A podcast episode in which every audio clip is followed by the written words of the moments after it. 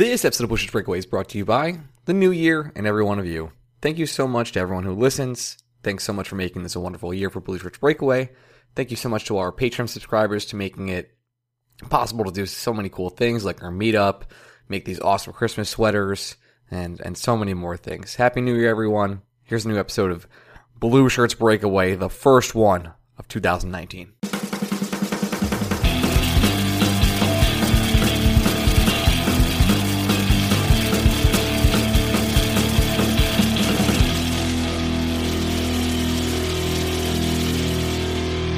Hey, Blue Shirts Breakaway fans, welcome to another week of the Blue Shirts Breakaway. I am your host, Ryan Mead, and I am here in the new year with my co-host, Greg Kaplan. Greg, say hello. Mm, Two technically the new year. 2019, new year. we were recording uh, in 2018, but really, who's counting? Who is counting? No one cares. This No is one. being released literally at midnight, 1201, 2019. First Rangers podcast out in 2019, by the way. Just throwing it out. How about there. that? I know. There could Great- only be one. Great job by us. Recorded What this a day. really early. What a day. There's a lot to go over. We have a great interview later. Um, of course, I'm misremembering his name. It's Ryan Stimson. That's correct. I have it in my head. Uh, where he comes on and talks about the Buffalo Sabres, and we also go into a little bit of analytics. It's one of our better interviews. Would you agree with me, Gregory? I would. We should also mention Ryan has a book coming out, which is a big reason why we had him on the podcast. It's How I Lost My Dad. Oh, no, I mean, uh, that's Ryan. Yes, Ryan is having a book coming out. We talk about it on the show. Anyway, uh, let's get into Ranger talk before we, we get to Ryan. And a lot going on this week. First things first, Elias Andersson was set down to the AHL. You and I discussed this on the podcast multiple weeks in a row that Elias wasn't really getting the time he needed on the fourth line. It was probably better for him to go down to the AHL at this point, and I think we made the right decision, despite uh, me not feeling too great about the, the Elias pick. You know, it's it's time for him to go down there and develop. I'd rather him play than not play. Yeah, it, it. I don't think him getting demoted is in any way uh, indictment on his stature as a prospect. I don't think it's changed. There have been plenty of prospects in all sports that have struggled in their first real cup of tea in the major leagues, be it hockey, basketball, football. One of those Uh, prospects being Alex Rodriguez, by the way, sent up and down multiple times in his first year. I don't know if you know this, but Patrick Mahomes sat the first 15 games of his career. I heard you, and I heard he's terrible. Is that true? I, He's- some, he's the worst. Some guy He told me he'd be terrible, and yeah, Uh, he's, he's bad. Right, he is bad. Right. Just just for a second, imagine the Chicago Bears with either Deshaun Watson or Patrick Mahomes. yeah, you mean the Super Bowl champions, Chicago Bears? They, would they lose a game? Uh, I think they would win the Super Bowl. I, I'd be there's not like a power team this year outside of like the Saints when they're really rolling. I'm not sure. I'm a big fan of the Rams. Any anyway, Elias Andersson. All right, yeah, Elias Uh, Andersson. let- yeah, let- NFL let- podcast. It's, it's a new, new. It's a new year. Let's focus as much as we can. We'll keep our tangents down to a minimal until baseball season starts, and then you guys are fucked. yeah, you're screwed. Um, Elias Andersson, I it wasn't working, which begs the question: Why did it take so long to send him back down? I'm not. I'm not going to get angry that the rain, that a year of his entry level contract has been burnt. That stuff, it, it doesn't bother me because I don't think it's. I, I get that in some way you need to have a at least the outline of a plan with how you're going to attack the 2021 expansion draft, right? You can't just say Yeah, absolutely. it doesn't matter. It's two years plus away. We can't be thinking about it at this time. I, I get that, but it. I don't think it's necessarily something you need to get that worried about right now in terms of Lias Andersson now has to be protected during that draft. First of all, it's more than two years away. It is three off seasons away. In the next three off seasons, we should have a better understanding as to what kind of player Elias Andersson is. Is he even a player worth protecting? It I'm not he's not going to be fully developed in the next 3 years, but we'll have a much clearer picture. And if you look at the Rangers roster now, of everyone on the roster, who can we definitively say bar none will be a New York Ranger in the offseason of 2021? Filip Chytil, pretty safe to say he will be. I think Brady Skjei's under contract. I don't think you can say Uh, that about him. I don't think he's this, it's a bar none situation with Brady Skjei. Right, but I'm saying at least he's under contract, right? Mhm. I, uh, Mika Zibanejad under contract. Uh, Brett Howden will be under contract, but Cra- Kravtsov will be the the last one there, I believe. and but Kravtsov I think uh, will be exempt because obviously he cannot like he can't garner playing. He, I mean, he shouldn't garner playing time this year. I guess there is a He'll, get- possibility he'll get he nine might. games. He'll probably get nine games. Uh, Yeah, but so Kravtsov should, by all accounts, still be under entry level deals, so he should be exempt. So guys that shouldn't be under entry level deals that won't be exempt, the Rangers right now don't have 10 of them. The, we don't know what the Ranger roster is going to look like in three off seasons. So I will not be upset that Lias Andersson had a year of control under his entry level burnt because the Rangers wanted to give him more than a nine game look this season. That's fine. Well, on top of that, Greg, just to like make a point about Lias, like what if Lias came up here and he started playing really well and he started meshing and like, and then you kept him down at the HL the whole year, not knowing if he could hang at the NHL level. Like he would have just been maybe maybe cooking down there, doing his thing on the first line, and you wouldn't know what you had on the NHL level. So it's a risk and a reward you take by picking a player like Lias Andersson and bringing him up to the NHL level caliber. The only thing I will say to that is it it it didn't feel like Lias definitely struggled when he played, right? I I, I don't think anyone no, yeah. can stand here and look you in the eyes and say Lias Andersson was actually good. But at the same time, outside of when the Rangers were really snake bitten by injuries for that five game stretch a couple weeks ago, did Lias Andersson really get a shot?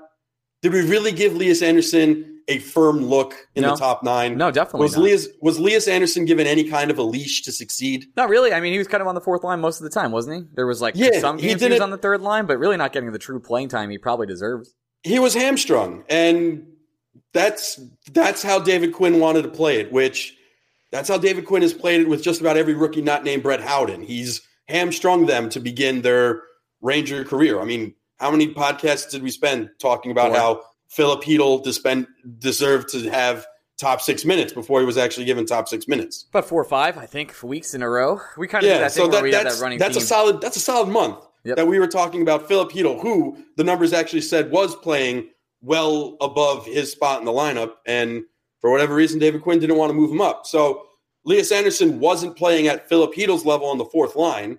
Therefore, Lias Andersson didn't really get a look outside of the fourth line. And that's fine. But if you're, I, the, my only problem with the Lias Andersson call up was if you were never really going to give him a look, then why call him up? That's the, that's that's really my only problem with it. I, I don't mind that he was called up. I don't mind that they played him for more than nine games. The only thing that bothers me is he wasn't given a chance. It's like it's like in baseball calling up your best starting pitching prospect and then only having him pitch in mop up duty out of the bullpen. Yeah, it just didn't that, make any sense to me. That happens every year, literally every year. No, but even starting pitcher prospects, if if a team is so worried about innings, they usually give them a high leverage relieving role. I'm saying, imagine you. Oh, you're saying your, mop up. Got it. Yeah, call, calling up your best pitching prospect and only pitching him in games where you're either up by ten or down by ten. Yeah, yeah, okay. I, I was uh, in my head high le- high leverage reliever role there. My bad. Yeah, I'm, I'm not talking like when the Rays called up David Price and they would give him a setup role in their World Series year. I'm I'm saying imagine when the Rays called up David Price, he only pitched in blowouts. Yeah, that's kind of what we did with Lias, right? We kind of just didn't put him in. He didn't. He didn't, give, he didn't give a shot. We didn't give him a shot. And I, again, it, I know Lias Andersson has become a hot button issue, which is silly. It's it's just dumb, guys. He's a 20 year old kid. This time last year, he was playing in the World Juniors, looking great in the World Juniors and helped Sweden finish second. So I to say so much has changed in a year where Lias Andersson is now a bust is just fucking ridiculous. I think we That's, also have to look back to your point that we wouldn't have got Chytil if we didn't take Andersson. Just I, they probably just, don't happen I, without the one or the other. Right. I, I mean, it, that is all un, until we get someone from management to come on this podcast and say so we think Lias had a super high floor, which allowed us to take a huge swing on a kid at 21 that most draft experts did not have in the first round. You know what's pretty funny about draft. that though? Uh, I was listening to an interview with Lias. I think he did like the player forum or whatever. And he mm-hmm. said that the Detroit Red Wings had told him that if the Rangers didn't take him, he was getting taken by the Detroit Red Wings like a couple picks later. Which I think is like, oh, hmm. So that's the other thing. Us. Like Lias, Lias Andersson was a unanimous top ten. Like it wasn't a shock that Lias Andersson got taken in the top ten. It was a shock for us because I, you know, not that we're prospect nerds at all, but a couple of people we knew that were, were a little surprised that told us that. So it was like on the fence about the situation, but Lias was going to be taken two or three picks later if, if we didn't take him. So he, he's mm-hmm. unanimous talent. Everyone knows he's a talented kid. He's obviously got a yeah, lot of heart and, and, grit, which we look for. we're still talking. We're still talking about a fucking twenty year old. A twenty year old that has produced at every level he's played at. He was really good for the Wolfpack before the Rangers called him up. He was really good in Sweden last year. He was dynamic for Sweden in the World Juniors last year. It's not like this kid has struggled everywhere he went. We're, we're going to talk later on this podcast again with Ryan Stimson, and we have a conversation about Casey Mittelstadt, who has indeed struggled at various levels of his development So there are a lot more red flags with Casey Mittelstadt than there are with Lias Andersson. I just, he's 20. I, I don't understand why everyone is rushing to declare Lias Andersson a good or bad pick. It, it doesn't make any sense. And you cannot use this cup of tea he got with the New York Rangers No. that he was just demoted for as any kind of barometer because, again, David Quinn and the coaching staff did not give him a chance to succeed. Well, let's actually He played talk a super limited role. let's talk about Quinn because we went into this year thinking like, okay, the only thing this team needs to do is play the kids, right? Like just play the kids at a high level situation and let's develop through there. That's really It seemed it seemed that. It did seem that way. That has not really been the case, I think, watching the Rangers this year. Um, you tweeted earlier, or someone tweeted earlier, that Chytil will be out of the game uh, today when you're listening to this, or two days, or yesterday. Sorry. It sure it sure this. does sound like Chytil. Uh, uh, I believe it was Colin Stephenson saying Chytil's going to be the scratch. Yeah, which is uh, the Quinn bin technology, which is Quinn binning somebody to get them to be motivated again, is a very interesting strategy to me. I, I, we've talked about this millions and millions of times. I don't want to go through it again. But Chytil is a person I want to see out there every single night. I think he's the one person I would say you cannot Quinn bin. And to have him do that is really kind of a head scratcher where I'm like, David, what are you doing, man? What you doing? Well, buddy? here's I have I have I have thoughts about this, and I've I've actually when I wasn't watching football all day, hoping to God that I was going to win a little money, and we'll know by the time this podcast drops if I actually won money. Mhm. Feel free to ask me. I'll either I'll have a hard opinion about it one way or another. Um, Yeah, I think you will. I've, I've I've thought about because we've talked about this before as well, right? Mhm. Why uh, I've I've asked you this question: Why in hockey is it that we care about people playing a full eighty-two Exactly, game and we shouldn't. But we do. shouldn't, right? At the same time, while I think that, then people say he's hitting the w- rookie wall. He's looked a little sluggish the last couple games. I'm not sure about that. It, it he hasn't looked all that different to me. Uh, but there's one thing I do know, and it's that Brett Howden has collided head on with the rookie wall. And for some reason, it feels like, and this has been the case all season. I don't know what it is, but it feels like Brett Howden has been playing by different rules than Filip Chytil. It And I'm curious as I'm curious your opinion on why, if you first of all agree, and then second, if you do agree, why you think that is. First of all, I do agree. Um, one of the reasons I think that is is because Quinn has, and this is going to sound strange, possibly higher expectations for Chytil, whereas he could stick Brett Howden on the fourth line and not feel bad about it. Or if he did it with Chytil, I guess he would feel a little bad. Or he expects him to be like the star player, where he expects Howden to kind of be this role player. I mean, against the Flyers last week, as we talked on the podcast, Brett Howden missed like an open empty netter, like just missed it, and uh, to me, that's like a benching. So just personally, if I was like, we've seen some people get Quinn binned for a lot of reasons. If, if you miss an open net with a wide open puck and you're a rookie and you're trying to learn lessons, you're getting binned. But Brett Howden was uh, marched out there day in day out again, and he's just been put out there, I guess, in in practice. Uh, he's kind of the coach's kid and just does what he's told. It's kind of a yes Jesper Fast light. Is that a, a weird reasoning? I, I, I don't think it's weird. I and I, I, I understand what you're saying, right? The Rangers are treating Filip Chytil differently because they see Filip Chytil as a foundational talent. They right? see him as like So- the top three guy going forward. Right. So your expectations for Philip are higher, which means Philip has to do more to prove it.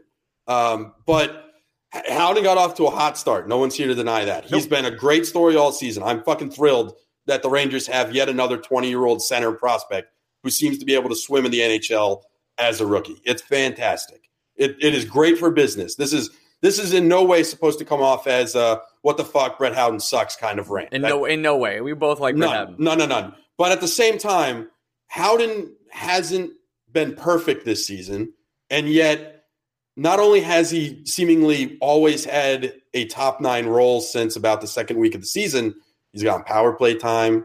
He's even, I think, gotten some penalty kill time. Absolutely. It, it seems like Brett Howden's leash is just miles longer than Filip Chytil's. And again, it, it, I'm happy that both of them are developing. So whatever whatever seems to be happening with Quinn and Howden and Chytil, at least it's working. It is just really odd to me that Chytil is getting the game off before Howden because I feel like Howden's game has changed a bit. The league is figuring him out a little, and for to his credit, he is playing through it, and he is still not a detriment to the New York Rangers. He's he's playing well. I just it is odd to me that Chytil is taking a seat before Brett Howden would, and I am curious to ever find out what the reasoning is there. I It just feels I- like it- punish punish the kid. Like you have two it children, doesn't right? I- right, but that, it doesn't feel like punishment. It it I think the Rangers are legit saying Chytil looks a little overwhelmed. I this is an opinion I don't necessarily agree with, but okay. if I'm Quinn, I could be saying Chytil looks a little overwhelmed. Let's give him a game to catch game to catch his legs. I don't want to ruin the kid as a rookie. And that that's a fine mentality to have. I'm here for it. I don't need Filip Chytil to play all 82 games for the New York Rangers this season. But I need Filip Chytil and Brett Howden to be playing by the same rules. For me, it feels like you're you're these two parents that you know, and one of their kids is like the A plus student who gets the sixteen hundred on the SAT, and the other kid's kind of like that average kid who gets the B's and like goes to art classes and such. And then when the the B plus student doesn't really get any grades, nothing happens. But when the A plus student doesn't get A's, they just ground them. That's just what happens. Right. You know, we've that- talked. we- We've we've actually made it, it's we make that analogy a lot too, right? Because we Have said done like that? we're expecting Marc Staal to be a D minus this year, so we're really happy that he's a C plus. I'm really happy with Marc Staal. By, by Whereas- the way, the Mark whereas- Staal goal. woof, Marc Staal's been good this year. What the fuck? Like that, it's crazy to say, but Marc Staal. Earlier this season, we were saying Marc Staal is the one Ranger defenseman that you should be looking for excuses to find nights out. I don't know how. You, it, this is something I've never expected to say on this podcast. I don't know how you can take Marc Staal out of the New York Rangers line. kind of with you. Uh, the the rush with Marc Staal in the back and the goal he shot was like, excuse me, did I just? I that? would I would still very much like Marc Staal not to be playing with Neal Pionk, Yeah, but at it. the same time, you guys have heard that rant before. Yeah, not doing It's- Every every game we watch, we're given a new reason why that rant is relevant. You just don't need me to go on that rant anymore. Not doing it. Um, but yeah, I, you- glad that we have this different expectations for players. Like it's just we agree that that's what's happening with the coaching staff. They have these different expectations, when they're not being met, they treat the players differently. My my I again, I'm not necessarily angry that Filip Chytil is going to sit a game, and it it it always will look bad that Cody McLeod will re- remain in the lineup while Chytil sits a game. That I don't think is the purpose. Like Chytil is sitting for a reason, and David Quinn is conv- convinced that his reason is just. So it's not that he's trying to get Cody McLeod in the lineup over Filip Chytil. It's just that Cody McLeod is his vehicle to send a message to Filip Chytil. So I, I get that. I can I can separate that. I just I don't quite agree with the analysis of the coaching staff that Filip Chytil is hitting the rookie wall. At least I would say he's not hitting it as hard as Brett Howden. Howden is the guy we should be looking to give a break before Filip Chytil. With you, and I want Chytil playing every game, as we said. Uh, I, but there's a reason why you want Chytil playing every game because we watch him play and he's dynamic. Yeah, the guy's a monster on the puck. He's also an excellent skater. He's hard to take off. He's speed. His forecheck is really good. Uh, for He's for, looked- for, for even- his age. By the way, even games Kravtsov where and him are the same age. By the way, they're the same fucking age. It's insane. It's nuts. Even when Chytil doesn't appear on the score sheet with a point in his column, he, he is. You can see him making a difference on the ice. And this is again where we talk about advanced stats and the eye test. You don't need a chart to see how well Filip Chytil has played this year. It's noticeable. He stands out when he's on the ice. So it, it, is confusing to me that it the Rangers coaching staff thinks he needs a break. I, I'm fine that they think that way. I just wish they felt that way with everyone. And that's the thing that I have the most trouble coming to grips with with David Quinn. Next week, I'd like to get into uh, the Chris Kreider, and Mika Zibanejad sort of trade conversation, but I think we should. I, I kind of want to do it tonight. I think it needs to be had. I think we need to have it tonight. I got time. Let's do it. All right. I just right. Do- uh, I'll let you, you. You go first. Yeah, that's fine. Uh, I at the beginning of this year, I think said on this podcast that I would be okay trading Chris Kreider and Mika Zibanejad, and now I'm at the point where I don't think the return you would get on either player would be appropriate, no matter what it was, almost. Uh, unless you're getting like you know a Godfather package, which you'll never get. Those packages do not exist in the NHL. Uh, you would not get one. Teams are not going to pay them. Like you wouldn't get the top four prospects from some team for Chris Kreider right now and a first round pick. That's what I'd want if that was something that was going to be played. Chris Kreider's playing maybe the best hockey of his career alongside Kevin Hayes, which we will not talk about in this podcast any further. And Mika Zibanejad, boy, that trade uh, for Derick Brassard is looking more and more like a robbery every single day because Mika Zibanejad, who may be healthy and fully now, is just an absolute force and could be a core piece for this team going forward. Uh, I was on record saying, "Hey, I'm look, I'm here for the full breakdown," but I was also on record on the summer saying, "I don't think this team is so bad, and I think this team has a lot of talent." And I've kind of finally come to like a meeting point of those two takes, which is I'm ready to build a core around Chris Kreider, Mika Zibanejad, and possibly another player uh, that I won't talk about going forward, with the chance of getting a superstar such as uh, Panarin or maybe even a defenseman from the Sharks. Who knows? I don't think so, but who knows? Uh, where I'm not ready to trade them because I don't think there's going to be any price you can get, you can pay the Rangers that would be actually worth it in the long run for the team. There you go. So I think the Mika Zibanejad part of this conversation is super easy.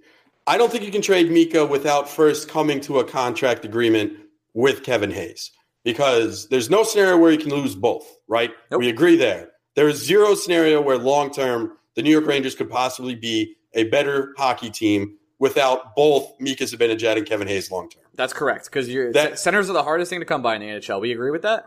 We agree. And even with the Rangers having Brett Howden, Filip Chytil, Elias Andersson, and Vitaly Kravtsov's playing center in World Juniors, and he's been getting looks at center in the KHL. So it's not to rule him totally out of that conversation as well. At the same time, it is unfair to those four to expect them to produce like Hayes and Zibanejad are producing right now. Nope. Yeah, they're, they're, they're doing it at the highest level against the best competition. we have four legitimate players right now that I think are are core players that could be for this team for the next five six years. That's Chris Kreider, Zibanejad, Kevin Hayes, and Brady Skjei. Would uh, am I missing anyone there?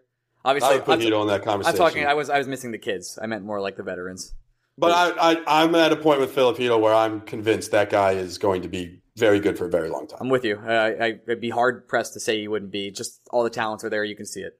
So we agree that we're not trading Zibanejad without a long-term extension for Kevin Hayes. Yes, and, uh, and the only way I'd trade Zibanejad is that Godfather offer. We're talking like three first round picks, like prospects, and it- it's got to be like you're an idiot, right. Like, but the second the second part of this conversation is we agree there's zero uh, there's zero chance Kevin Hayes is going to take less money than Mika Zibanejad. there's no way. Why on earth would he do that? What does Mika make? Four point five? Uh, I think Mika's over five. Is it five point three? I think it's, maybe it's five point two. Um, it, it, it's over five, less than five and a half, if memory serves correctly. We could check. look this up. We have computers right in front of us. We do, Anyway, uh, there, Mika's not, Mika's not making six, and Hayes, I think, is getting over six at this point. he's getting so six we- or six point five for sure.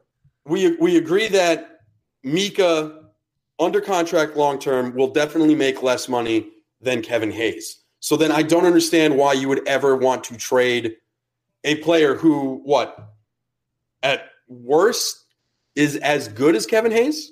Better. At worst? yeah, I would just say yeah. That, that's the way. That's a good way to put it. Mika's just more dynamic in general.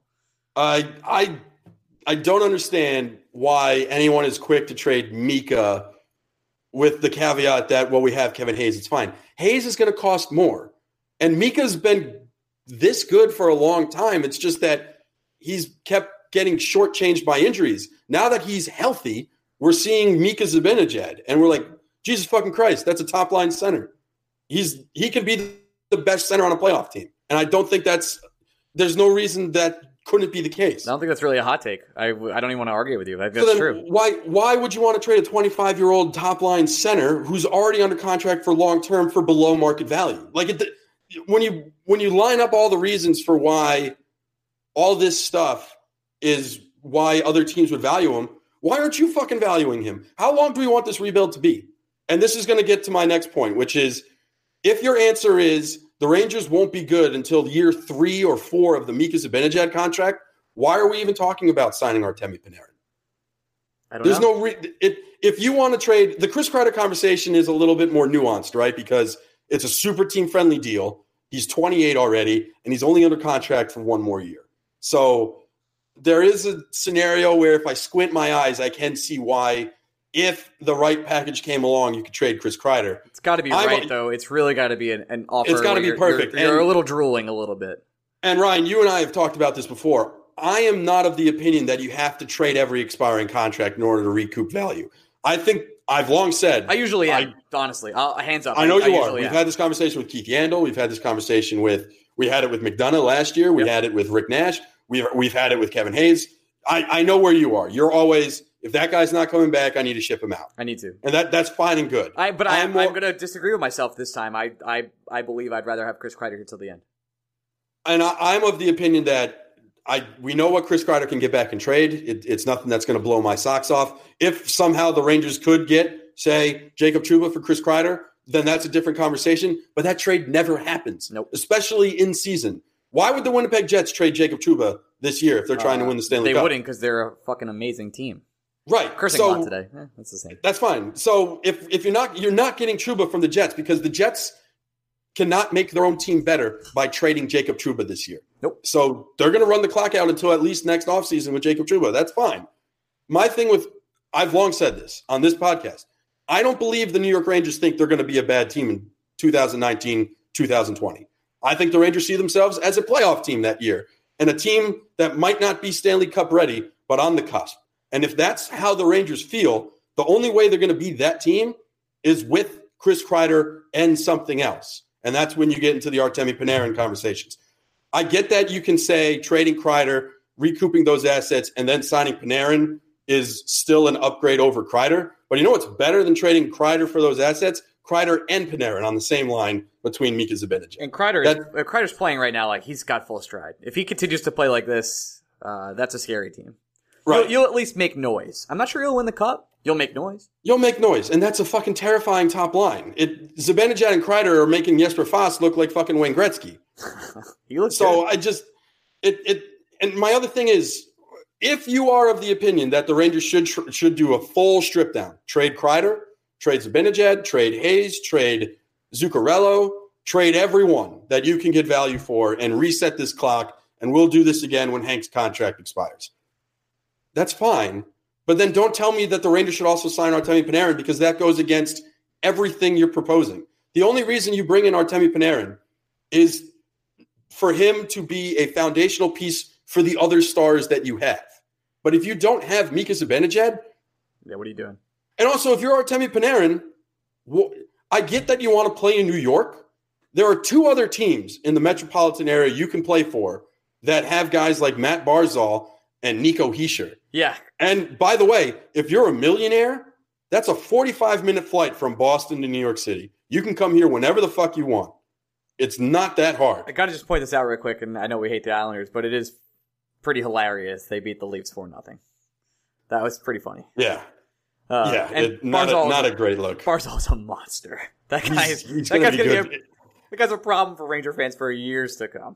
yeah, and if the Islanders are smart, they're signing him to a long term extension as soon as they like can. tomorrow, please, or, or Um, not. Actually, trade him to us. Thanks. But that that's the thing. It's if you're doing a full strip down rebuild, there is no point of signing Artemi Panarin because you're going and, and and if you're Artemi Panarin, there's no point for you to up with the team that's doing a full strip down rebuild. Nope. I get that. I get that money talks. But if you're the Rangers, why are you paying money to one player when you're going to hope to be good three years into that contract? And if and if you're even just trying to trade Kreider, you're hoping to be good two years into that contract. Because if if if your main move this trade deadline is trading Hayes and Kreider and then signing Panarin this offseason, What do you? What do you have? You have nothing. you haven't you haven't made yourself better for next year. No, not at all. Yeah, I don't think either of those players are going anywhere. The more I think about it, I think Matt Zuccarello is definitely going. Uh, I, I I think I again I this isn't this is just what I think.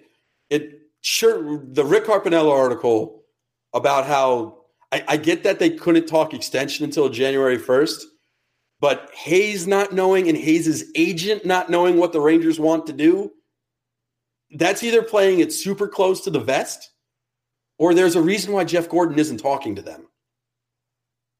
Right? Like, uh, yeah, we're not they- sponsored this week, but I do want to say that article was a little bit like, hmm, It, interesting. it makes it makes you think that either the agent and Kevin Hayes are playing it close to the vest, and it must take some super coaching to get Kevin Hayes to play it that close to the vest.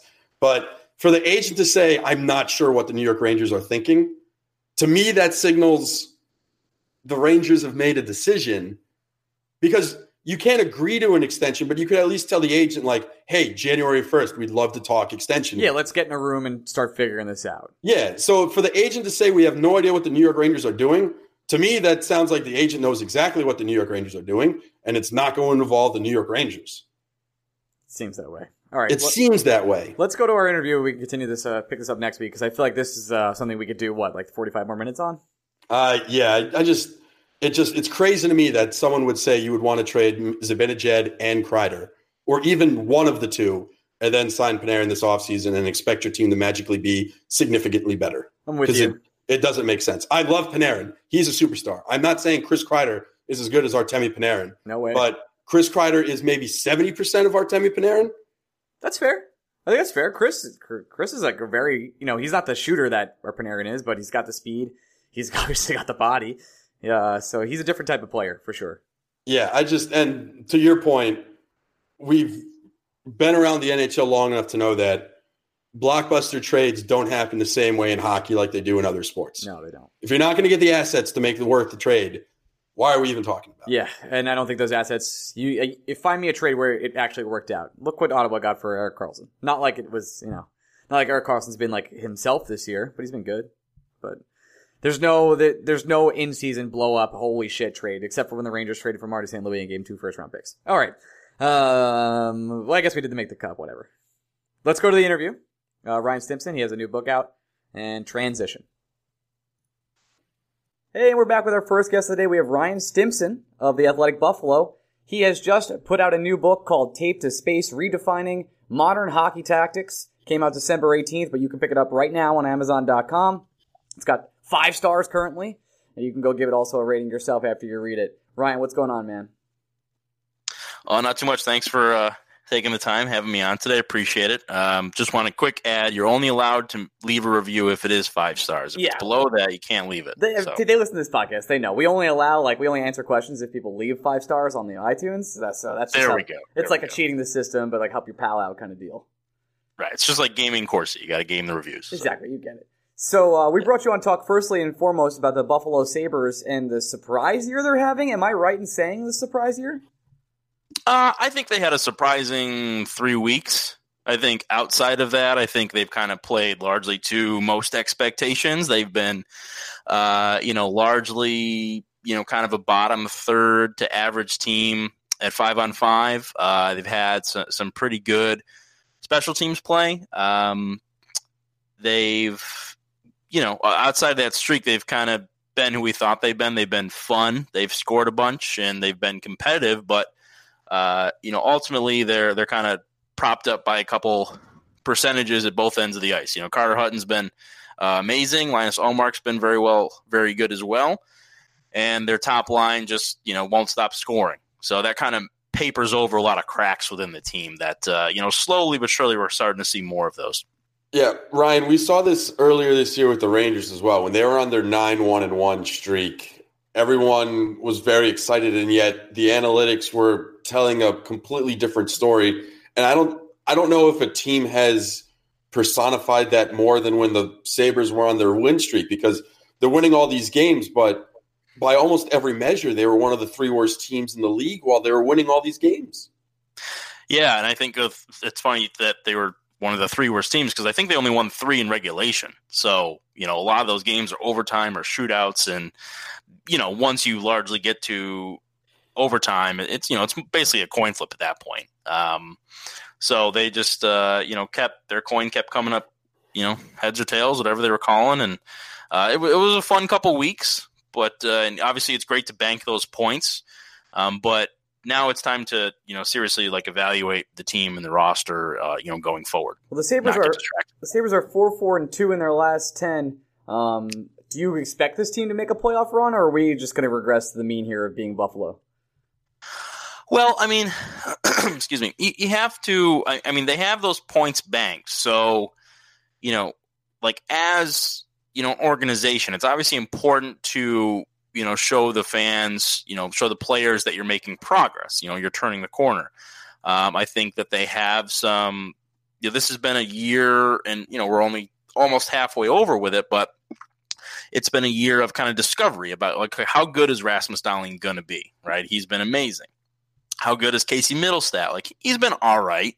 Um, but now you know you're, you're seeing some faces that maybe some fans didn't expect to be as contributors. You know, Lawrence Pilut, who's come up from Rochester, has been phenomenal in, in you know about eight or nine games or so. Um, you know, they've had the whole Patrick Berglund debacle that's kind of, you know, got a sour taste in folks' mouth after the Ryan O'Reilly trade, which most folks weren't really happy with to begin with. Um, you know, so it's it's been kind of up and down. And, you know, some certain things, certainly some things will regress. Jeff Skinner is not going to continue shooting, you know, 17, 18, 19%, whatever he's been shooting. Are you sure? Um, well, if I knew, I'd you know probably be uh, you know making money off that somehow, some way. But uh, um, he, he it, it's it's likely he won't. We'll just I'll, I'll, I'll uh, safeguard it that way. There you go. That's a nice Um, phrasing for the blog boys. Yeah, there we go. There we go. Um, but you know, I think at this point, you know, you want to see them start to hang around, be more in games from a lot of the metrics we we look at that we know are important, um, and rather than you know, kind of just be in love with this top line that they have and be in love with everything that Dahlin does. That's amazing. How have you been able to weigh the difference between the Skinner trade and the O'Reilly trade? Because when when the Sabres made the Skinner trade, my my knee jerk reaction was, man, that's a good piece of business. They don't really give up a whole lot that I feel like they're going to miss. But then they turn around and trade Ryan O'Reilly, and at the same time, the package, I think, to put it lightly, was underwhelming, and it hasn't it hasn't aged any better than that. It, is it is it really like on one hand good news, on one hand bad news? Because boy, Skinner's been better than advertised, and yet you, you kind of wonder what this team would be like if they also had Ryan O'Reilly. Yeah, I mean, well, the Sabres, you know, they basically kind of rearranged. You know, they did a lot of revolving door moves this summer. You know, he had Evander Kane go out, Ryan O'Reilly go out. So you bring in Conor Sheary, you bring in Jeff Skinner, and it's like, okay, you know, where was the move that was going to make you better, right? I mean, so you're kind of just replacing a lot of lost production, and you know, Sheary, I like that move. I mean, the, the move for Skinner it's when you have as many draft picks and as many young players as the Sabres do, it makes sense to trade away some pieces that aren't key pieces for a sure thing. I mean, you make that move 10 times out of 10. Any team would. Um, it becomes, you know, different. And I'm actually kind of writing about this right now for The Athletic, looking at all the possible scenarios, whether to sign Jeff Skinner, what that looks like, comparable contracts, comparable players trade him, you know, who's a likely trade partner, what should they target, and then what do you use that cap space for if you don't sign him, right? Because you have to take into account all of those things. Um, but when you look at all of that together, you think the Sabre, okay, the big reason the Sabres have possibly jumped forward has been the emergence of Rasmus Dahlin. The forwards, they've kind of largely just replaced and kind of kept the status quo. They really haven't improved the depth of the team. Is gonna... there a way? Is there a way for the Sabres to? I, I, I, hate. I hate. I really don't like when people say win a trade or lose a trade or any of that. Is there a way for the Sabres to come out ahead in a scenario where they don't sign Jeff Skinner long term? I just. I, I know you can recoup some of the assets you gave up to get him in a trade. I just don't understand. If you're the Buffalo Sabres and you've been rebuilding for what feels like a century, why then trade for Jeff Skinner just to flip him again? Well, I think it, it comes down to a, a, couple things. Is one is you know what does he eventually sign for? I mean, because you know if he goes to market, the Sabres obviously have the advantage because they can they can offer him that eighth year, and if he goes to market, obviously he's going to get seven years. So so what does he sign for? And you know if it's you know like I think Kane signed for about like nine nine and a quarter percent of the cap hit. I think it was around seven. I think it was seven million exactly. You know, he's had very similar, very comparable production Jeff Skinner for a large part of their career, but the numbers you see thrown around with with Skinner are like eight, eight and a half, nine million, and the cap. You know, that was that contract was just signed what eight, seven, eight months ago. So I mean, Kane's that is. So are you really going to give Jeff Skinner ten percent of your cap? You know, have an eight eight and a half, eight, eight, eight and a half million dollar player for the next eight years. That that's a lot for, you know, who's he's a good player. Um, you know, he's not. He gives a lot. He gives some back defensively, but he still is a net positive overall, which is what you want. But his main asset is goal scoring. He's he's and, a really good second banana. Right, exactly. Yeah, and, and, we know we know from you know lots of work people have done on aging curves that once you hit thirty, you know, goal scoring typically falls off a cliff or it can get ugly in a hurry.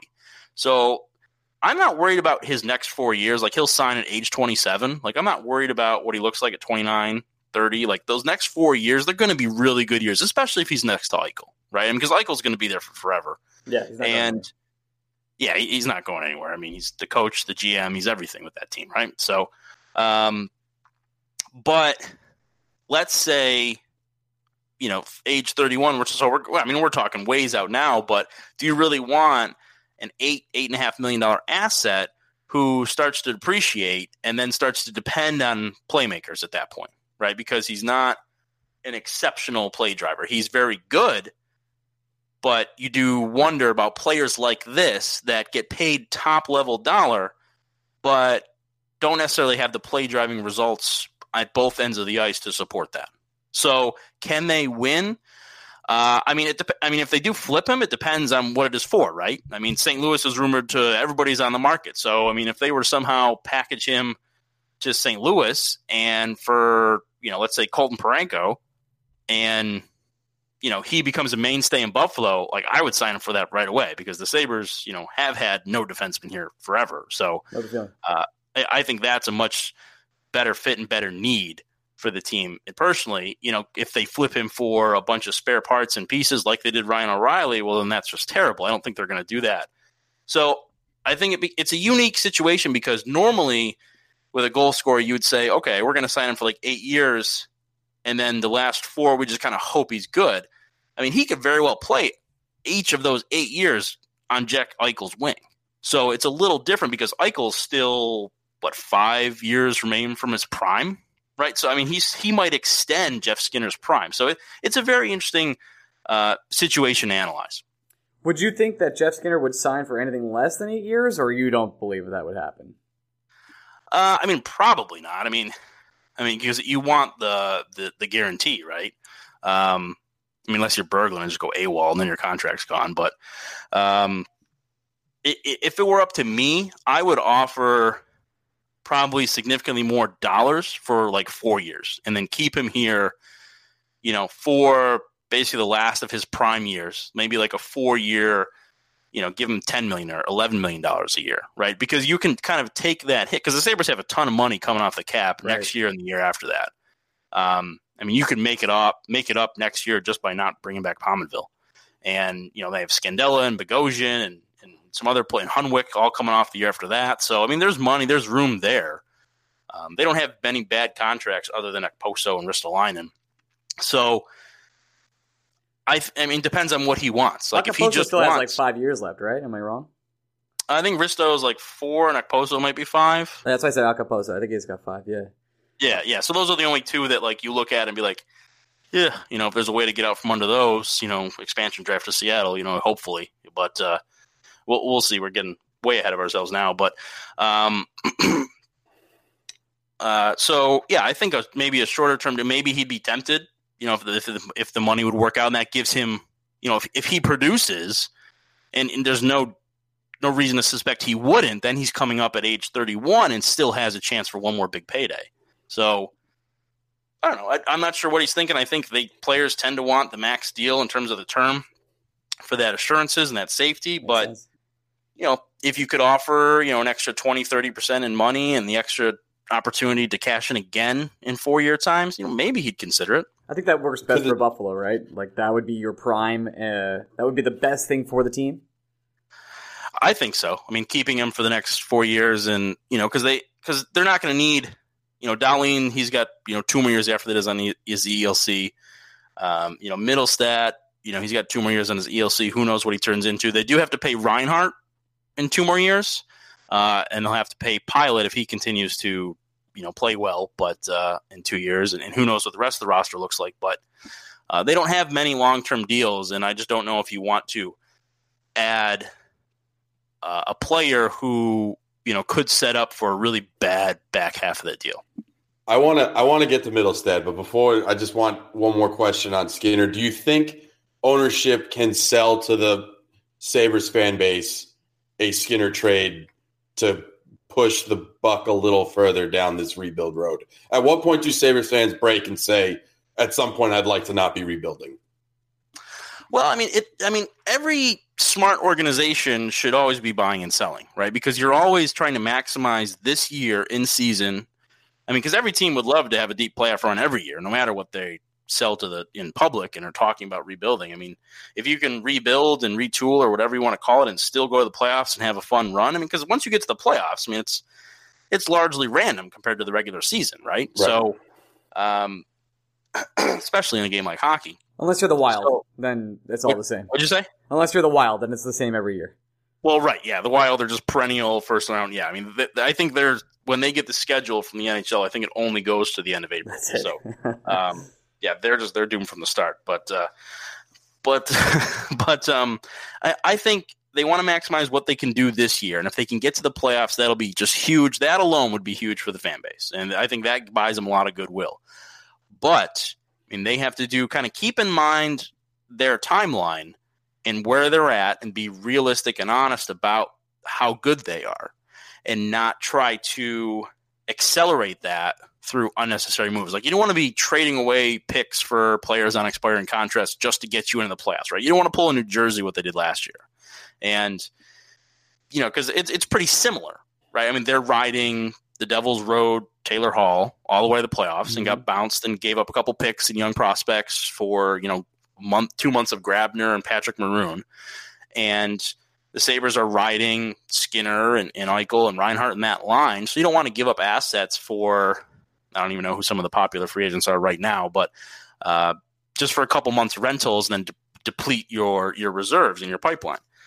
But if you could flip Skinner for a younger player that you know will be around and has had good results already, I think it becomes easier for fans to say, you know what, they made this move. We had a lot of fun this season. We made the playoffs, and you know now we're not going to be. We don't. We can still try to sign him in the summer, but now we have definitely have another young piece kind of locked in, and we kind of retool and keep going. I can see that. Uh, so Mittelstadt, he, he's he's become an interesting character, I think, in in the NHL picture because people seem to be in one of two camps, and it, there really doesn't seem to be a gray area. It's either Casey Mittelstadt is a perennial All Star in the future and he's developing, or Casey Mittelstadt is one of the worst first round draft picks the NHL has ever seen. And there's there's kind of a low key Ranger storyline that has always followed around Mittelstadt. It obviously things haven't gone according to plan for Elias Andersson. I still think it's very early for anyone to make any sort of declarative statement about what kind of player Elias Andersson is going to be. But for whatever reason, it always feels like Ranger fans go out of their way to measure Andersson against Mittelstadt. So I, I, I've just always been trying to find someone who will ride the line on Mittelstadt and just give me a, a down the middle opinion of them. I'm not I'm not saying you're the guy to do it, but I, I do think your opinion on Mittelstadt will be interesting, especially from a non Ranger fan point of view. I think Mittelstadt is a prime example of why people shouldn't pay that much attention to the World Juniors when it comes to, to player evaluation. Okay, You know, so and- it shouldn't be watching. Okay, right, got it. I mean, we're in the obviously we're in the midst of not quite in the midst of it, but it's you know it it continues to amaze me just how. I mean, every year there is so much focus and attention put on this this this tournament, and I mean, yeah, it, it's like whatever a a prospect does at this tournament kind of stays with them, right? And that that's what people remember. And you know, Mittelstadt, you know, had a good World Junior, and then he had like six games with the Sabres where he, I think he had like eight points in six games or something towards the end of last year, and and that's like all people remembered. Like they they kind of ignored and explained away his you know relatively average um, you know production. Uh, you know, granted he was you know a freshman at college and you know still like a point per game player, I think. But you know, I wrote an article in the summer looking at like the NHL equivalency, and you know, it wasn't fantastic. You know, you had several players above him uh, on the list, and you know, I think he he's been you know better than expected. But that again, that might be simply because of the the backlash you know against some of the scouting that, that came out against him, and he's still very young, and, and you know we'll wait and see. I mean, you know, players don't really hit their prime until like their mid twenties, so um, and there's not a lot of depth around him. They have most of their talent on the top line, so I mean, he's playing with you know Conor Sheary, who's a decent scoring player, but he's not going to drive a line, and you know Okposo or, or Thompson, and you know these are a lot of players still trying to either you know salvage their careers in Okposo or trying to establish themselves, uh, like Thompson as well, and um, so I think he's been okay,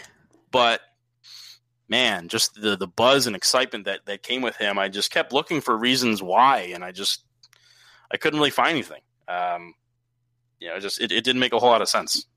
Yeah, it, it, it didn't help either that the very smart prospect guys who know a lot more about prospects than I'll ever know in my entire life were saying he was the steal of the draft ahead of guys like Elias Pettersson.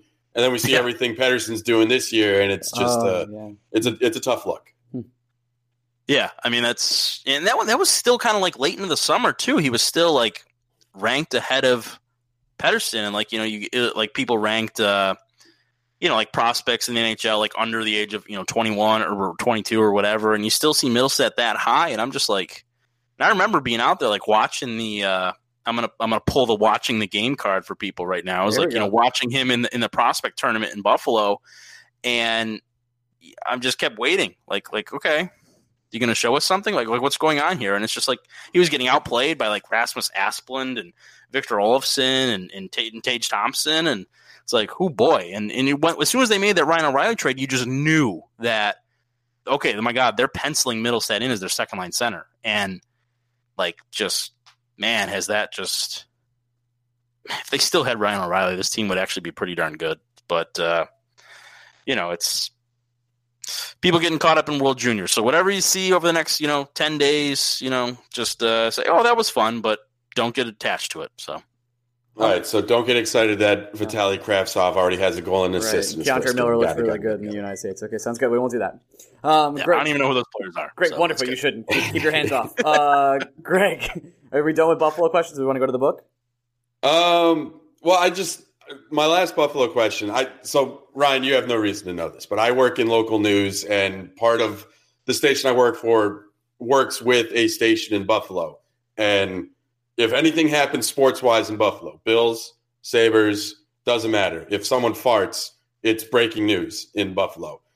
How exactly does that fan base quantify everything that's happening with the Sabres this year? Because from where I sit, it's insanity. And I, I'm just looking at it as I I don't have any gripes. I don't have an axe to grind against Buffalo. I got I got no bone to pick with them whatsoever. It just it looks like an average at best team.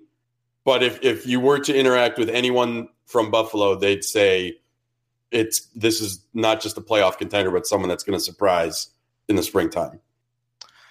Well, I mean, you, you got to take in the context of you know Buffalo sports for the last I don't know how many years, right? I Hey, mean, hey, the. Bills made the playoffs last year. yeah, I mean, I mean, yeah, I mean, the Bills made the playoffs, but I mean, like if you run that season through 100 simulations, they probably make it in one. So um, it's like Doctor Strange and the Infinity War. You know, there's one possible way, and I think the, Bills had it last last year. But uh, you know, the Bills. I mean, uh, who knows what's going on with them? And, and you know, but I. I don't, I don't think many people have much trust in, in, in the Bills front office and in that team building a, an actual contender. But uh, you know, the Sabres, you know, they they acquired, you know, they, they tanked for McDavid and, and they missed a lottery ball, which you know happens. You know, the the Leafs could very easily have wound up with uh, you know, who went who went third in that draft? When Matthews, Laine, He's on the Blue Jackets, and I was just watching him play. uh, yeah, Pierre Luc Dubois, right? Yep. So, I mean, they could have wound up with him or Puljujarvi um, instead of Matthews or Laine right? And then what are we saying about the Leafs, right? So it's you know you, you can do things that way, but you know if the lottery ball doesn't go your way that year, you know you're going to be judged for that. And you know Eichel is a good player. He scores a lot. You know he doesn't have great play driving results, but um, there's obviously talent there, and you know they got Reinhart, who's a, who's a very good player. They've got Dahlin now. Um, so I think that there's much more to be excited about for the Sabres going forward. Uh, but I think it's perfectly fine for you know Buffalo fans to be excited and, and get crazy excited this year because it's the first time in forever that it's been fun, you know, to be a hockey fan in Buffalo.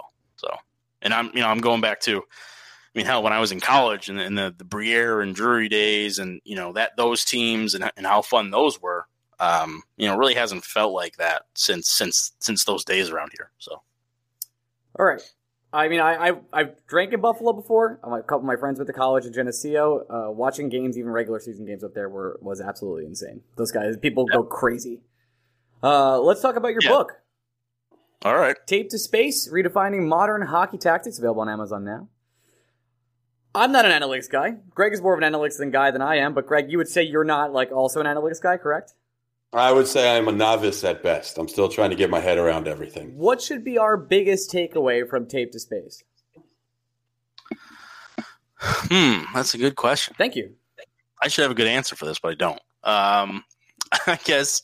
Well, I, I guess just biggest takeaway is that you, you know as we continue to learn more about player evaluation, about you know various events in hockey, and like they tying that, like you know, the, like the big. This kind of really took off with you know like zone entries, right? Mm. and work done on zone entries and it's like hey you get more shots if you enter with possession versus when you dump it in. It's like That oh well that makes sense. And mm-hmm. so but it, it kind of opened a lot of eyes and doors to what else can we measure that impacts game strategy? And you know through myself and many other people in, in the field just different projects different things people have written about from you know when to pull the goalie on power plays and you know number of forwards versus defenders and you know optimal areas to shoot from versus to pass from on the ice. Like if you kind of look at all that information you know and what it's telling you then there are definitely ways to you know from a coaching standpoint kind of optimize how your team plays right? You want to make these areas uh, or make these certain actions um, during various passes of play uh, a focus. And you want to reinforce you know you look at basketball an example of like the three point shot revolution that we see right? And like everyone or most teams kind of follow the rockets and you know taking something to their extreme logical conclusion you know and so this book looks at all the advancements we've na- made it as a community over the last number of years and basically sets about a way to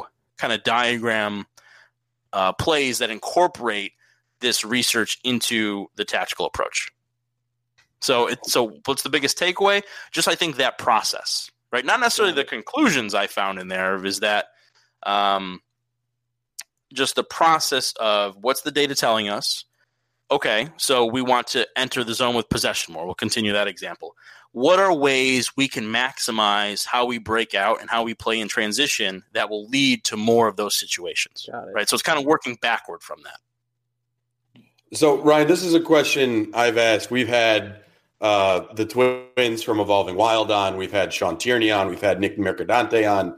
We've had uh, Drew Way on. We've had a lot of guys that are very clearly smarter than us when it comes to analytics on this podcast be- because we're just two idiots who happen to have microphones. And for some reason, smart people like to talk to us. It was very easy. I bought the, Uh, the mic on Amazon. Yeah.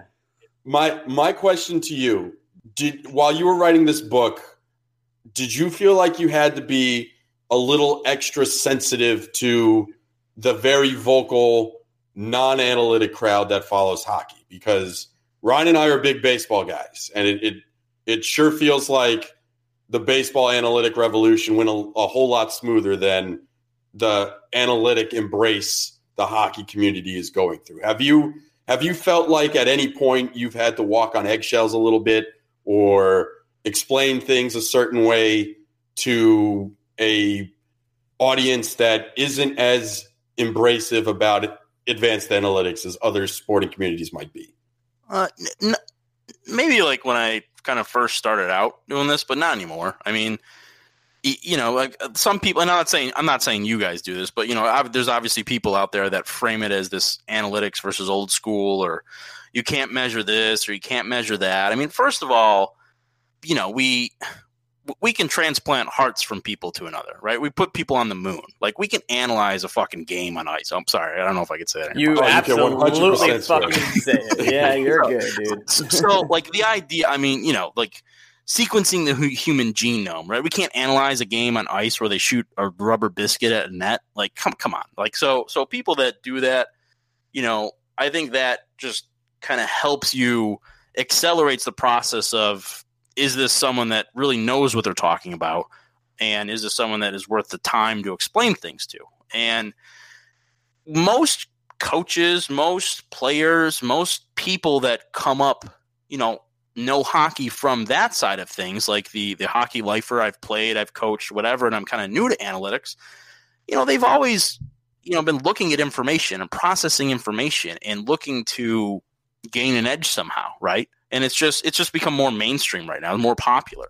So most people, when you actually sit and talk with them, you know, I, most people are very open, very very amenable to to learning about different methods, and you know, and part of the part of the book is, you know, I took a year kind of really off from hockey Twitter, if you will, and writing, and you know, I coached for a year and tried out a lot of these ideas, and you know, in the book I write about what you know what worked you know how other coaches kind of helped me you know build drills that would kind of maximize you know ideas i had for the game and you know and there's plenty of disagreement with some of the coaches on you know how to proceed and, and what the reasons are for certain things. And you know i think that most all of my experience for the most part was was very productive because when you have people that are obviously smart and know their craft whether it's analytics or whether it's you know coaching or skill development, you know, you can have really productive conversations and learn a lot uh, because you both care about you know winning and, and, or developing kids and and doing all that. So most people, I would say, you know, they want to learn just as much as, as you want to learn or I want to learn from their expertise. And the people that kind of you know throw up the you can't measure heart you know, in a locker room or you know whatever. Like those right. people are idiots, and you don't need to ever listen to them. What? So. Okay, all right. Well, I got to stop saying that to people. Um, I, just, I just, I just want to know what that year off from hockey Twitter was like. That that sounds like fucking heaven. Yeah, it was. It was. I was a lot happier a year ago. So yeah. well, you're still living in Buffalo. I don't know how much happier you could have been. Technically, I live in, in Brockport, which is between Rochester and Buffalo. Listen, so. eh, Ryan, everybody knows Brockport. Okay, relax. Of course, yeah. Yeah, we all know it. Um, it's like you know the mecca of Western New York. So yeah, the, the Mecca. That's what everyone says. I'm going to the Mecca. Oh, Brockport? Yeah.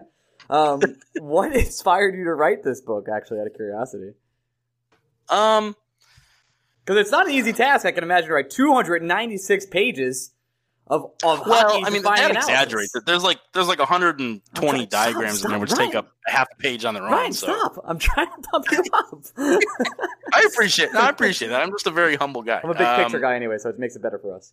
Exactly right. You know, if I can get away with you know pictures, then obviously more people are going to inclined to flip through it. So, um, I, I, guess it really like I've always you know the reason I got into analytics is because I had questions and I want data wasn't there to to analyze things and answer questions and so this book kind of just represents you know hey you know we've we've done a lot of work as a community on things and you know I've tried out a lot of this coaching and doing a lot of research you know on other coaches presentations and talking to coaches. Um, and this is kind of a a new way to think about how we can play the game right? It is kind of like a you know kind of a, inserting this mindset and this process into the discourse around hockey and how we analyze it and how we tactically prepare for teams and, and how we play which which really is not a whole lot of. Like there's um, you know, there's a lot of books, uh, you know, out there that cover systems that, you know, here's where the players go in a one, two, two, here's where they go in a two, one, two. But like, there's not a lot that gets into kind of like the philosophy of how you want to play and, and how you want to manipulate space to, to, to, you know, find the open man, to beat the defense. And so, you know, part of this book is very ana- analytically friendly and part of it is very kind of sports tactical philosophy friendly. And, um, you know, I think it's a good kind of meeting of the minds or, or meeting of the different worlds, if you will. And uh, so, what inspired me is kind of just kind of reset the conversation on how we should play hockey. Over under one and a half of these type of books, do you think Alain Vigneault has read in his life? Under. under. I don't know. I mean, it's only been out for like a week, so he probably hasn't read this one. These but, kind uh, of books, where you know. I, I'm I'm going I'm going under. I've watched him coach a hockey team for well, I mean, you know, he's he's had pretty good results his career. yeah, know. he's had Hall of Fame goalies that he can lean on throughout his career. That is correct. Well, I mean, you know, if uh, if if 2011, you know, against the Bruins, if that goes differently, I mean, how much do you think that changes the perception of him? For us, uh, if he still comes to New York and I still have to witness the things I witnessed after 2015, I don't know if it changes yeah. the perception for me. All right, maybe not for you, but I, I do wonder if uh, the the the greater public, you know, if, if they end up beating the Bruins, um, you know, in the final in 2011, which they were a better team that year. Well, um, so, so Trotz won the final. How do you do you feel differently about him now? He wasn't exactly the most popular coach in Washington. No, no, certainly. Well, never. I mean, Trotz, you know, he, he he did fairly well with his time, uh, you know, in Nashville and, and having a competitive team there with limited resources for so long. Right, But uh, I think Trotz, one of his big things was, um, you know, scratching younger players. You know, and I think you see this a lot with older coaches. He's still doing that, by the way. Right. Yeah. I mean, that's that's kind of why I bring it up. Is you know, I think last year was what uh, Jakub Vrana with the the Capitals, who was you know obviously super talented, and you, you know at some point, you know, if you're going to scratch them or, or give them limited minutes with, uh, you know, grinders, let's say, and they can't maximize their skill, you know, how much of that is just ego, or like what is a player actually learning from that? So Got it. The NHL, the NHL sure loves to chew up coaches, though. I think, correct, correct. You guys can disagree with me. I feel like the only coaches that are aging well, per se, I feel like Paul Maurice, people are warming up to him. Peter Laviolette seems to have a very high Q rating. Uh, Joel Quenneville, despite him being fired, I feel like everyone still loves Joel Quenneville. Outside of those three, is there anyone we can say is universally loved? I feel like every, I feel like you can. Jon Cooper? No, I yeah, feel like I, I think Cooper's got to be probably almost number one. Yeah, I think Cooper's mean- up there. I, I, I mean- feel, I like I feel like I've heard people criticize Cooper before. Well, I mean, if you're a coach, you, I mean, you're going to get You're- fired no matter what get you do. Yeah. Yeah. So, but um, you know, it, it, it would be nice. Like the, what I like about, I mean, the Rangers turning to, to Quinn, for example. You know, I I, I hope you know more teams kind of look outside the the coaching circle, if you will, of you know recycled coaches. Right. Oh yeah, not, Yeah. I I would have been so frustrated if the right rain. I, I'm frustrated by a couple things David Quinn is doing. Don't get me wrong. I would have been ten thousand times more frustrated if they just hired a retread coach, If Lindy Ruff Right. was just the coach, I would have just, you know. or even or even Bill Peters. Like go outside the box. At least make a mistake by being aggressive. I'm fine with Right. that. Right, exactly. Because you know, you because you're not gonna you're not gonna see changes in the way the game's played if, if the same coaches just kind of go you know hop across the country to different open jobs. And you know, part of that is obviously with you know GMs, right? I mean, I, I can't remember who wrote the article, but um, you know, the NHL their GMs are predominantly either former players or you know related to former players or, or staff more than like any of the other major sports. By a lot, So- I'm pretty sure. Yeah. yeah. Yeah. I can only imagine. I think baseball is probably number two. I'm just gonna guess. I don't know why. I just feel Uh, I, I I disagree with that. I don't know of any think it's former player that's a GM in baseball right now. oh, GM, you're right. Never mind. I was thinking more Yeah. like a coaching positions and everything else. Well, yeah, all the all the coaches are either relievers or former catchers. Former but general managers yeah. Managers, I feel like every general manager has a Harvard law degree now. Yeah, they're all white stat nerds for the most part. yeah, I mean, so if there's going to be like you know changes behind the bench in, in philosophy, uh, you know, of how they want teams to play and just different, you know, uh, open to new ideas, you know, it's probably going to start in the front office first. And you you look at you know most teams, you know, have someone or, or staff that's you know analytically inclined. Um, and so you do wonder if you know five years down the road, do any of them you know become GMs, right? Uh, you know, obviously you look at Dubas in Toronto, and you know how soon. And this is kind of why, like, I, I hate to do this because you hate rooting for Toronto, but you do kind of like if they can win and like this season or next season, and, and they can succeed in the short term, uh, does that you know have a positive impact on the rest of the league and then become a, a smarter league and help the game become better you know so so you you know you never want to root for toronto because I don't. you know they're ter- they're terrible but uh um i mean they're not a terrible team i just mean they're fans but uh that was obvious. I uh, right yeah, yeah. but uh but you know does that have a better impact you know on the rangers right do they then their front office you know do they then you know enhance their analytics staff do they bring in some smarter minds and then people like to point you know it's a copycat league everyone likes to say so if you can you know it's always you know well they chicago won with speed and skill so we got to get that la won with big heavy players so we got to get that well if toronto can win with brains then and like two ridiculously to maybe three and a future Hall of Famer, All Stars. Right, So. sure. Yeah, I- yeah. Obviously, yeah, that's a big part of it too. But Say that's a big part. Yeah. Can can owners look at that and say, hey, why don't you know? There's no salary cap for my staff. my front office staff, my hockey research and development. So why don't I just throw a million bucks into a budget here? And does that have a cascading effect throughout the league? The Rangers should be definitely doing that if they're not already. Well, any team that can print money, like Toronto, Rangers, Chicago, I mean, oh, LA. they absolutely should. Yeah. 100%. All right, anything else we want to get to, Greg? Uh, I, I can't. I think Ryan has done a terrific job of covering just about everything. Ryan, thank you so much for coming on the show today. Uh, a happy new year to you. And uh, before we go, why don't you plug all your stuff? Alrighty, so so obviously you mentioned the book. Mhm. Uh, it's at Amazon. Uh, Tape to Space: Redefining Modern Hockey Tactics. Um, we're past the Christmas season now, so it actually ships. I think within a day or two when you order it. It Um. I'm still waiting on mine to be shipped though. Which Uh, we're, know, we are recording on uh, December 27th. Says if- I order right now, I can get it by Monday. So there you go, there you go. So you'll have it soon. Uh, you know, it's it's a very good book. If I don't, if I do say so myself. hot take. Other people, what'd you say? hot take. Yeah, hot take. Yeah. um, other people agree with me, and you know, uh, no one's ever been wrong when they agree with me. So, so there you go. Um, Good, great. yeah, I would just you know go get that, go read it, tell me what you think about it. If you hate it, and tell me, I probably won't you know respond because I'll probably mute you. But uh, no, I'm just kidding. But uh, I always not, love you're not kidding. people- You're an honest man. I love you, Ryan.